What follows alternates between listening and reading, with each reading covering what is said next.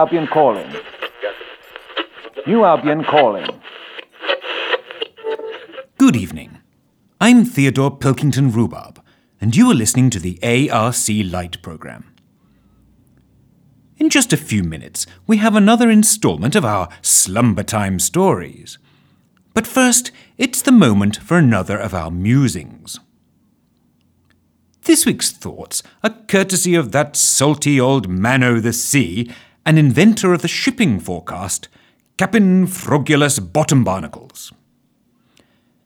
Now, the shipping forecast is something you may not be familiar with. But imagine, if you will, that you have a ship, or indeed a boat, a canoe, a skiff, a yacht, a dinghy, etc., etc. Indeed, anything that floats upon God's good sea. Then extend your imagination into ruminations about the weather. Will it be sunny, rainy, blow up a gale, splash relentlessly all over your sorry face, and so forth? Well, this might be cause for some fretting amongst the lily livered landlubber about when a good hour for casting off might occur. Well, here is where the shipping forecast hoves into view, setting forth a synopsis of the expected degree of each of the aforementioned climate options, and allowing even the most procrastinacious of potential paddlesmiths to augur their chances with an element of accuracy previously denied all but the clairvoyant. I hope that clears that up. Anyway, here it is.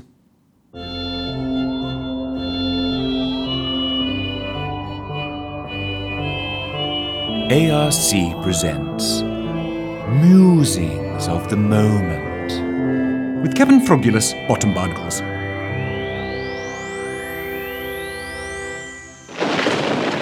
Arr, ahoy there, mateys. This be the shipping forecast, as issued by the Albion Maritime Agency at 0100 hours.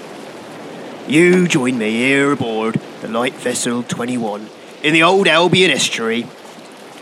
They all pass by here, I'll have you know, king's ships, explorers, buccaneers, and they all pay attention to me on my lightship as they set sail for the oceans beyond, they watch for my little lamp, so they do.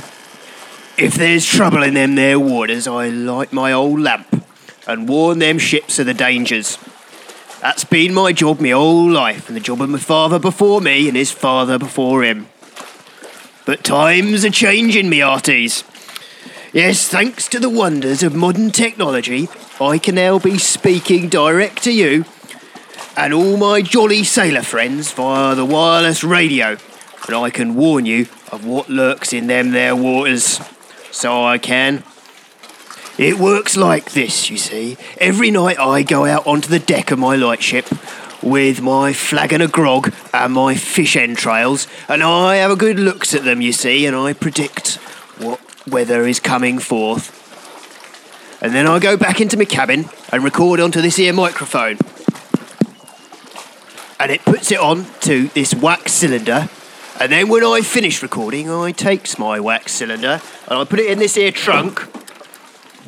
And then once a fortnight, when the skipper comes from the Chandlers with my rations, I give him the trunk and he takes it back to the shore. He then sends the box two days by coach to our fair capital city, where it is broadcast to you now. Tonight's shipping forecast. Yes, you landlubbers should listen up, for the sea is a dangerous and treacherous place, ruled by all manner of undersea gods, enchanted nymphs and serpents. We have tried many ways to defeat these undersea creatures over the millennia. First with simple rowboats, then sailboats, even great warships lay at the bottom of the sea as a warning not to cross the beasts of the waves. Until one day, that is, along came a man called Mr. Major to lead the people of England to finally defeat the sea. He said if we cannot cross over the water, we must tunnel underneath it. And so the people of England set to work, tirelessly, day after night, year after year, on a mighty tunnel underneath the sea. It was the mightiest of achievements, so it was. And then, when they finally surfaced, after what seemed like an age of crawling through the darkness and the dirt and the mud, they finally emerged blinking into the sunshine. What did they find? France. After all that work, turns out they didn't even like it very much. Cigarettes were slightly cheaper though. But RES, you came here for a shipping forecast, didn't you? You don't want to hear about tunnels under the sea, though there are many things under the sea you should watch out for. Lost Islands is one of them. There's one just down from here, just through the estuary. The Lost Island alone Mere, they call it. Once upon a time, they say, it was inhabited by enchanted talking animals. So it was, yes. Now, they were ruled over by a magical elephant named Edward.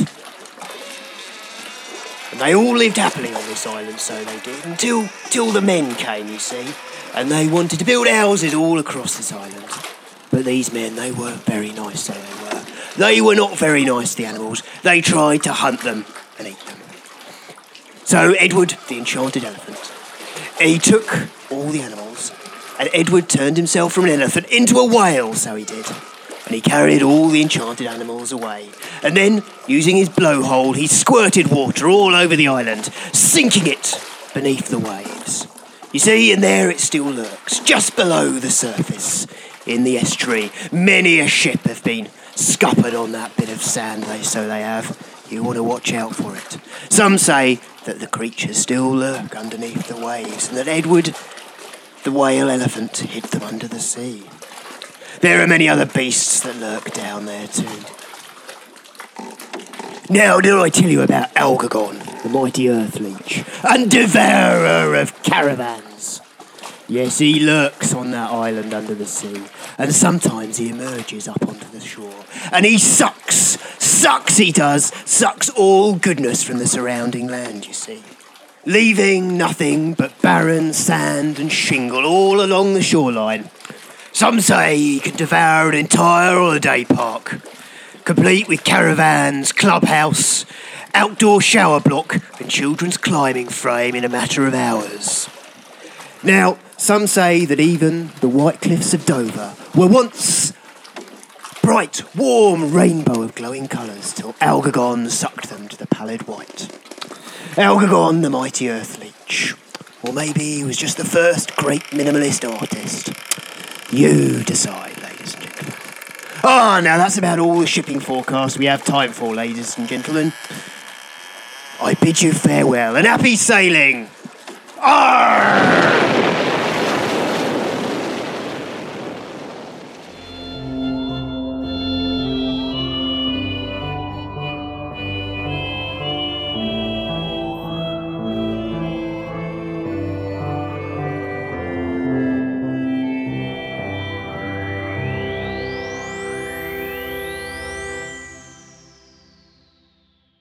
Well, that certainly got me thinking. Attend your wireless again next week for another deeply profound musing. Now on the Light programme, it's time for Slumber Time Stories. And this week, it's the denouement of our exciting desert adventure. Will Cleanta recover her family heirloom from the pirates with Ellen's help? It's time to find out.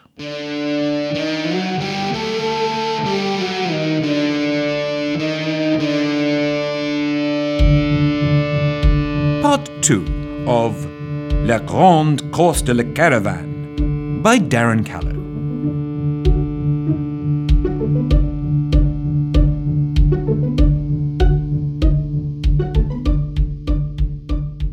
After a somewhat ticklish ascent on Ellen's handheld harpoon and clockwork climbing contraption to the belly of the great airship, Ellen and Cleanta had discovered that the wooden panel was actually part of an unused bomb bay. They prized it open just enough for the pair of them to crawl inside and were able to relax a little for the remainder of the bumpy journey. By turns, the airship arrived at the pirate's lair and was tethered with a reasonable amount of proficiency, low enough for the pirates to descend on rickety rope ladders. Dusk was sending its shadows over the rocky terrain now, and a brief sandstorm sent the rascals scurrying into shelter. Peering tentatively down through a narrow gap in the planks, Ellen waited until the coast was clear. Then they eased the panel aside so she could stick her head out to look around. We seem to be in some sort of giant crater, reported Ellen. Though it's hard to make it all out in this light. There are lamps lit in rooms over to the side, she continued, in subdued tones. And the war horses are all corralled near the entrance. Any guards or sentries posted? inquired Cleanta, sounding very businesslike. None that I can see. Either they fear more storms, or they feel safe enough here not to deem them necessary. She pulled her head back into the gloomy bay to find, to her mild surprise, that Cleanta was tugging off her skirts. Underneath, she had a very smart looking pair of khaki shorts, and strapped to her slim, wiry leg was a small holster with a tiny chrome pistol that was so shiny it glinted even in the half light. If the coast is still clear, Perhaps you'll be kind enough to help me descend on your harpoon rope? She inquired, seemingly now ready for a serious undertaking. Naturally, but don't think for one minute I'm letting you go about this alone. Cleanta seemed reluctant to allow this at first, but in the end shrugged in what Ellen took to be a moderately positive manner. It's agreed then. With no contradiction coming, Ellen dropped the rope through the bomb bay doors, and they made ready to descend. After reaching the ground, they moved with all speed to the shelter of the nearest wall of the crater, and began to take in their surroundings before working out what on earth they might do next. Sure enough, they were in a great walled circle, which had an appearance somewhere between an extinct volcano and a medieval fort. The structure was fully 300 yards across and had probably once been some sort of settlement, or perhaps a scientific facility. The walls themselves now had the natural appearance of rock, but could possibly have been human made originally and just extremely weathered. Here and there, some towers and perhaps gantries or other structures were part submerged in the sand. But their function was obscure, and none of it made any sense to either of them. What do you think this place was? asked Ellen, her goggles now around her neck as the gloom continued to descend. Hard to say, but I'd put money on it being some sort of military camp, hissed Cleanta under her breath. I think you're right, those war mechs and the pirates' uniforms are straight out of the history books. Indeed, Ellen had even trained on similar models, as the cadets never got the latest kit. Moving carefully, so as to not make a sound, they edged up to the window of the lamp lit room and cautiously peered in. Inside, the pirates, women, men, and even a few children were making merry, laughing and drinking, no doubt revelling in a successful raid on the caravan. They appeared entirely oblivious to the two young stowaways and seemed to be totally off their guard. Clearly, they were not worried about anything interrupting their merriment. I see my bag, hissed Cleanta, as quietly as she could, given this exciting discovery. But it looks discarded, empty. The contents must be stowed elsewhere. We need to get in and take a look, suggested Ellen, leaning in close to her so they could conspire quietly. I'm thinking we need some sort of diversion. Any ideas? Ellen was rarely short of an idea or two, and glancing around at the iron horses and airship, a cunning albatross of a plan started to unfurl its wings before her. I imagine that the loss of their airship and mechanoids will get their attention, don't you think? She winked at Cleanta, feeling adrenaline surge through her body. Without doubt, grinned Cleanta back. What do we do? In hushed tones, Ellen outlined the plan at length, and when she was confident that Cleanta understood her part, and they had checked the pirates were still unaware of their presence, they moved to make it so. Splitting up and keeping low, Ellen moved towards the six iron horses, whilst Cleanta hustled with speed towards the airship. Working with the discipline and wits that had always been her way, Ellen moved first to the horse on the far right, and taking a spare harpoon from her satchel, she jammed it into a joint in the right hand front leg. Then she quickly gathered up any rocks or heavy material she could find and crammed the panniers on the same side as full as she could. By the time this had been completed, Cleanta came up, glistening with sweat, hauling the tether rope still attached to the airship behind her. With silent signals and the odd whisper, they tied the airship to the leftermost horse, and then Ellen set about showing her sister in arms how to prime the steam engines. She was pleased to find that, despite their generally laconic air, the pirates had left the fireboxes alight, and very little needed to be done to get them going. When all was prepared as best they could, they met again by the middle horses. Right. Three horses each. Start them and send them going.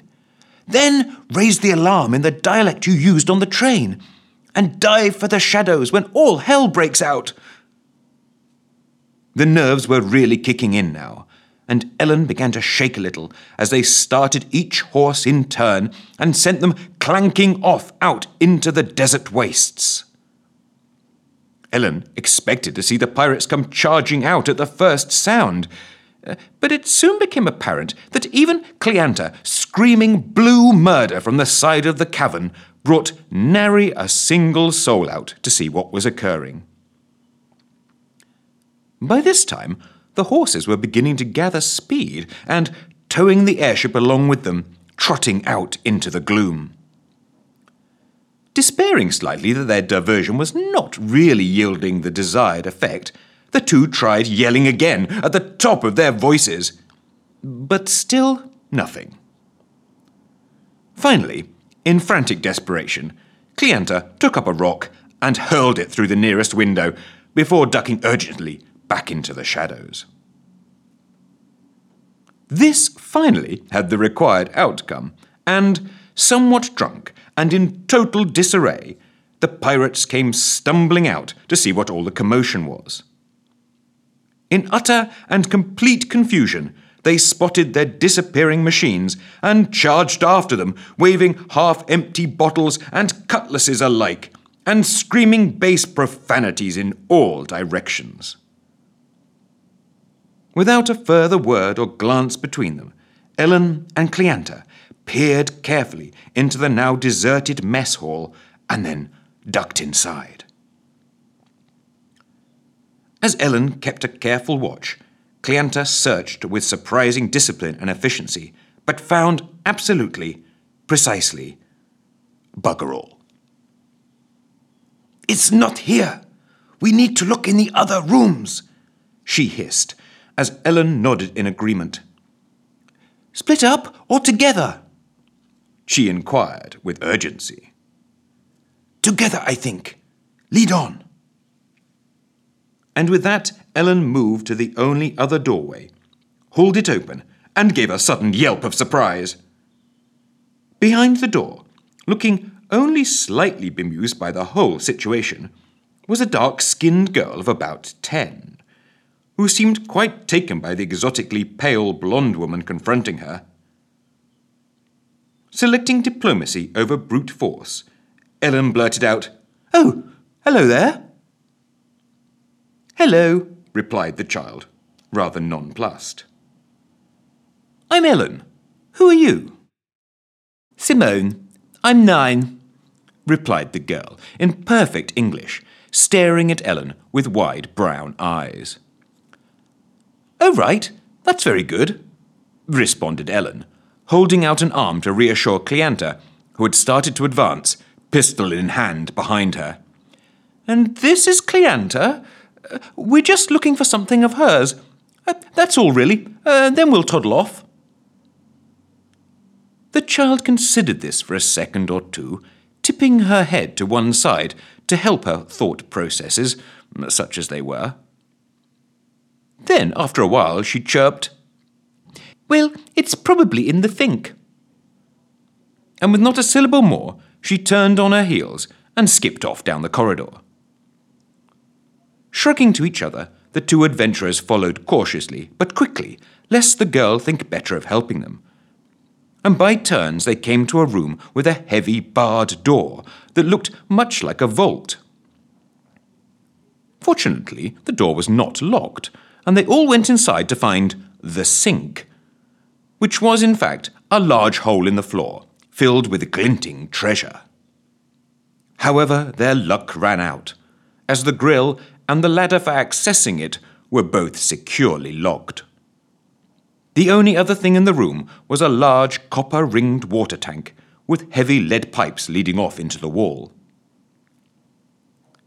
Don't suppose you have a key for this? inquired Cleanta, thinking it worth the question at least. At the same time, she peered down into the pit, where a miscellaneous array of items appeared to have been thrown, both willy and indeed nilly. The girl shook her head and shrugged, and this was taken to be a negative response in relation to the key inquiry. Despite this, Cleanta pointed excitedly into the pit. I see it!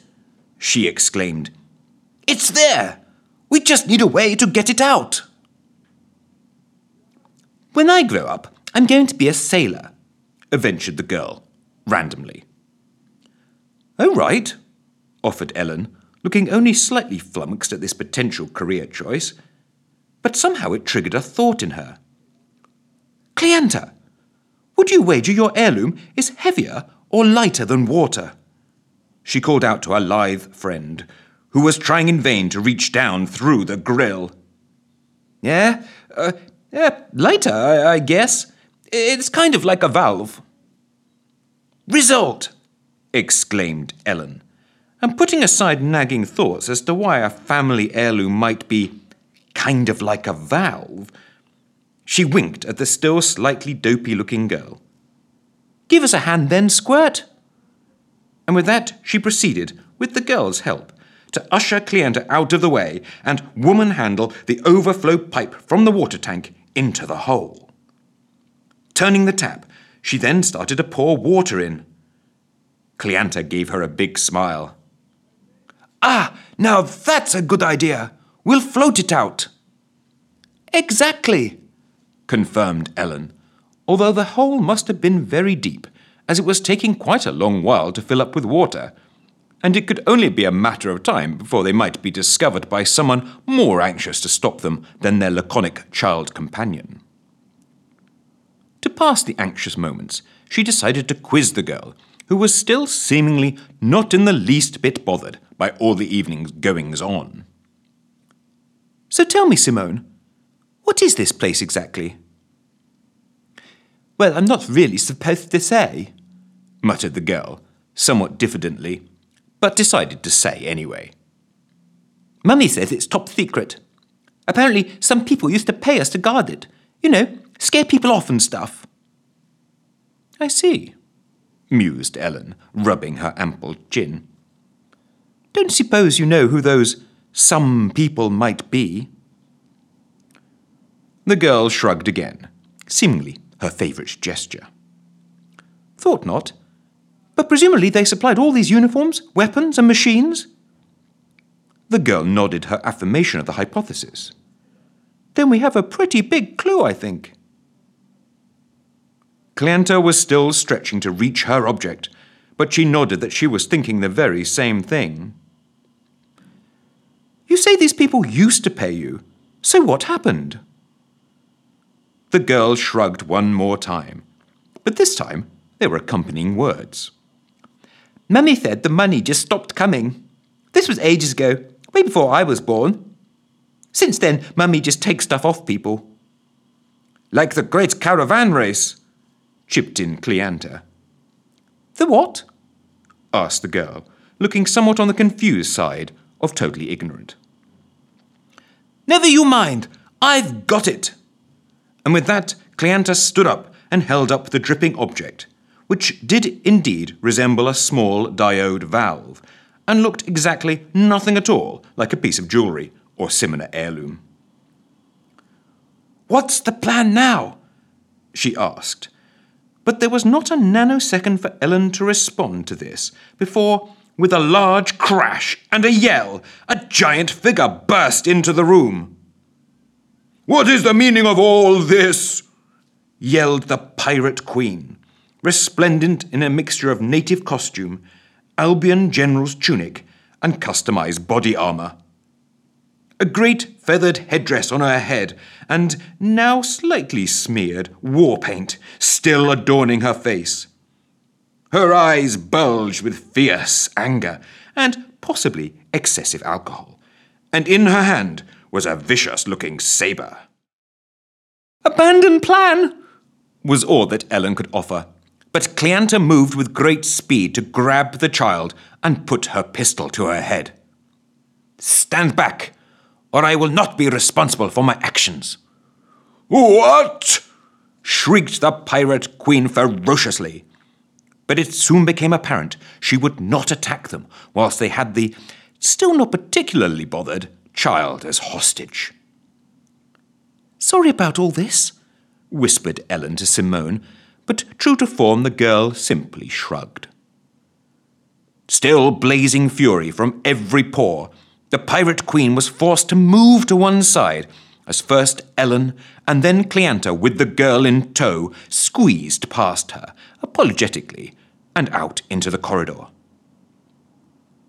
Safely extracted, they quickly bolted the hefty door and released the girl, who still seemed to be taking it all in her stride.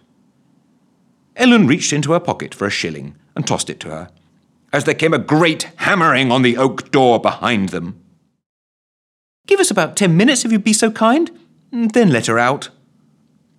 Theo, shrugged the girl compliantly, but our heroines were already well down the corridor. Oh, and good luck with the whole sailor thing, added Ellen encouragingly. But by now they were out of the door and into the mess hall, so if there was anything other than continued indifference in reply, they did not hear it. Curious girl, muttered Cleanta, as they made their way out into the dark and towards the gap in the crater where the horses had been tethered. There was no immediate sign of the other pirates, and it seemed like they were still aimlessly pursuing their vehicles somewhere out in the night. So far, so good. What now? Well, said Ellen, straining her eyes to see through the dark. I might have something up my sleeve. She began to head to the right, still squinting to see in the darkness. Um, what might that be then? Ah, uh, you'll see, she said semi confidently, and then added, hopefully, under her breath. With this, she started to run further out across the scree, in the vague direction of a curious rumbling sound. Cleanta followed her closely, not wanting to lose her in the dark before this mysterious plan had been unveiled. What am I supposed to be? Cleanta's voice tailed off as, charging towards them through the gloom, came a great lumbering metal machine, kicking sand in all directions. Run! Yelled Ellen urgently, flashing back past her, and Cleanta quickly turned tail and galloped at full speed in pursuit. Before she could shout further inquiries, though, the iron warhorse was practically on top of them. Ellen matched its speed as near as she could and grabbed desperately at the harness as the horse continued to clump onwards in a wide circle. The leather straps slipped tantalizingly through her fingers, and she bashed her arm against the metal boiler, making it go numb. Before she could yell or feel anything in the way of pain, with astonishing speed, the lithe body of Cleanta was around her, grabbing the straps and hauling them up onto the first step of the loading ladder. This smart and speedy move confirmed what Ellen felt she already knew that this girl was no travelling waif, but clearly a highly trained operative of some sort. Working together, almost as one body, they scrambled up the boiler and onto the seating area on top. Ellen kicked the harpoon out of the disabled front leg and quickly jettisoned the panniers. With this, the horse corrected its lopsided course and began to run straight again.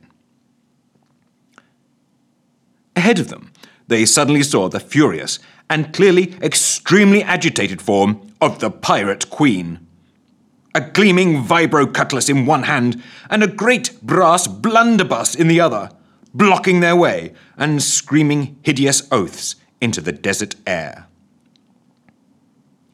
That was never ten minutes, moaned Ellen. But despite frantic attempts to change course, they were still heading straight for their nemesis, who levelled the flintlock and fired a screaming volley of buckshot towards them. The Iron Warhorse could cope with such trifles, and the shot bounced and ricocheted off in all directions. Unluckily, a piece of shrapnel caught Ellen's still numb arm, and she nearly lost her seating as blood began to stain her sleeve. Cleanta grabbed her other arm and tugged her back upright as the iron horse galloped just past the pirate queen, who first hurled the empty blunderbuss at them and then reached out and grabbed Cleanta's leg. With blood curdling screams and yells from all, and with Ellen and Cleanta holding on for dear life, they did their best to kick Cleanta's leg free. Just as they thought they would be pulled down onto the sand, the Pirate Queen lost her grip and fell with a heavy thud onto the ground. All the while, the horse continued its relentless galloping, and it seemed with one final ear bursting yell ringing out into the pitch black night, she had finally given up the pursuit. Seriously, though, mumbled Ellen, now half in shock. That really was never ten minutes.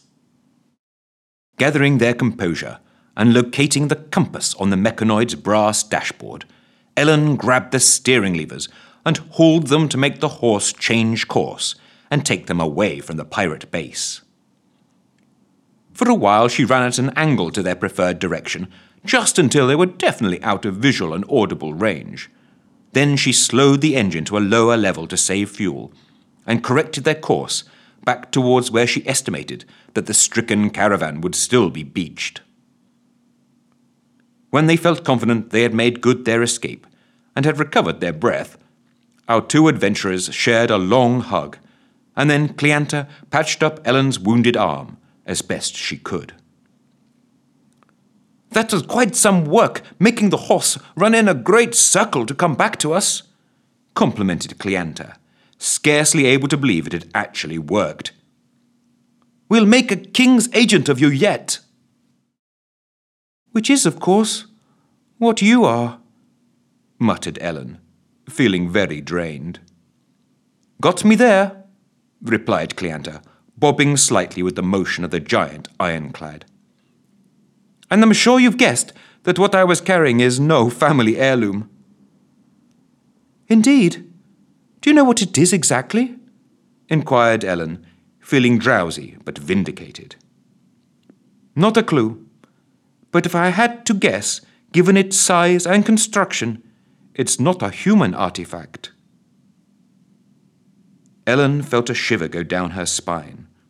The Martian War was ancient history now, and most people had blocked the thought of it from their minds. It was a rude awakening to be reminded of that awful time. She shook her head to try and throw the dark thoughts off, but another nagging idea was worming its way into her brain. Do you think that pirate outpost had something to do with the war, too? I wouldn't bet against it, offered Cleanta. It looked old enough to be something that was abandoned around that time. I guess we'll never know, though. If it was, it will be highly classified. Ellen nodded, knowing this to be true, but couldn't help speculating to herself what an old Albion installation was doing all that way out in the desert. Troubled by these thoughts, but comforted by Cleanta's strong, wiry arms around her, she eventually drifted off into an uneasy slumber. Fortunately, she had done her work well, so they would eventually see the lights of their caravan glinting in the distance. It was after nearly two hours of travelling that they arrived at the wrecked sand hauler and the battered caravan of the somewhat slightly less elevated holy transport of the desert god Aganta, the mighty savior of all peoples and animals. The crew were either too busy arguing with each other or fast asleep to even notice their approach. Gathering up the last of her energy, Ellen slowed the mighty iron horse and brought it to a halt near the still well and truly mangled steam engine. A further plan had formed during their journey, and with Cleanta's rough translation and some uh, seemingly obligatory mad arm waving, they convinced the captain that despite its venerable age, the war horse had more than enough torque to haul the passenger carriages onwards, whilst leaving the engineers and their workshop wagons to their repairs. In addition to this, they also managed to convince her that the pirates were probably either still frantically chasing their vehicles through the desert or sleeping off a hangover somewhere, and were very unlikely to be bothering them any time soon. And so it was that as dawn broke, following careful instruction from Ellen, Cleanta and one of the less demonstrative engineers piloted the warhorse, with half the carriages tethered behind, onwards towards the far westerly Nubian coast. Ellen herself was propped up in the least damaged passenger car, drifting slowly in and out of sleep with the bumpy motion.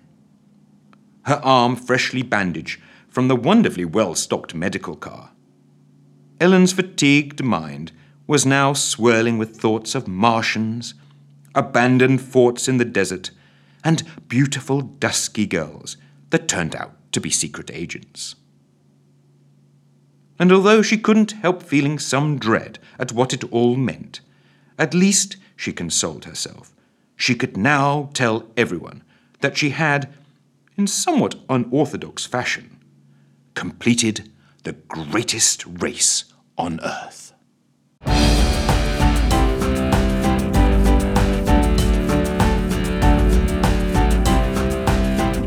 Well, that was a grand adventure indeed. I very much hope you enjoyed it. I'm already looking forward to your company next week when we bring you another rip roaring adventure. For now, this is Theodore Pilkington Rhubarb signing off. Good night, New Albion. I wish you dreams of a bright future.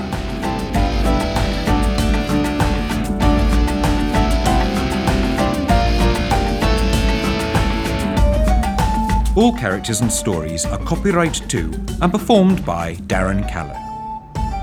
With the exception of Cap'n Frogulus Bottom Barnacles, which was written and performed by Frog Morris. All music by Charlotte Savigar.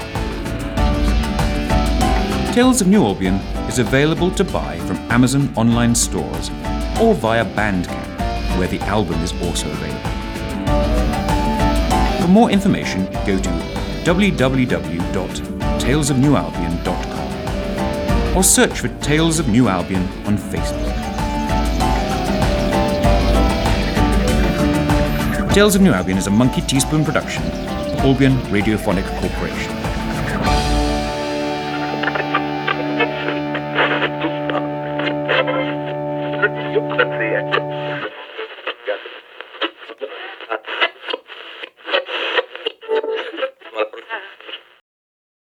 She called out to her live. Th- she called out to her live. Th- live, live friend.